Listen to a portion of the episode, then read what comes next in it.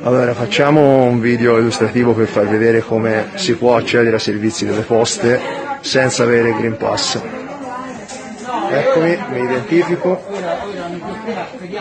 Qua abbiamo il nostro portale che dice per accedere verifica il tuo Green Pass.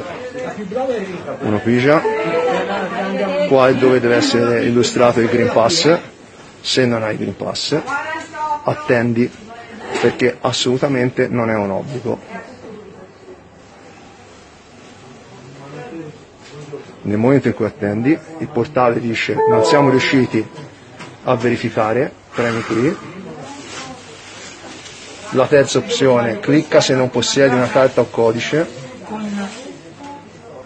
tutti gli altri servizi e ecco che viene stampato il numero che ora verrò chiamato, a dimostrazione che la legge è questa.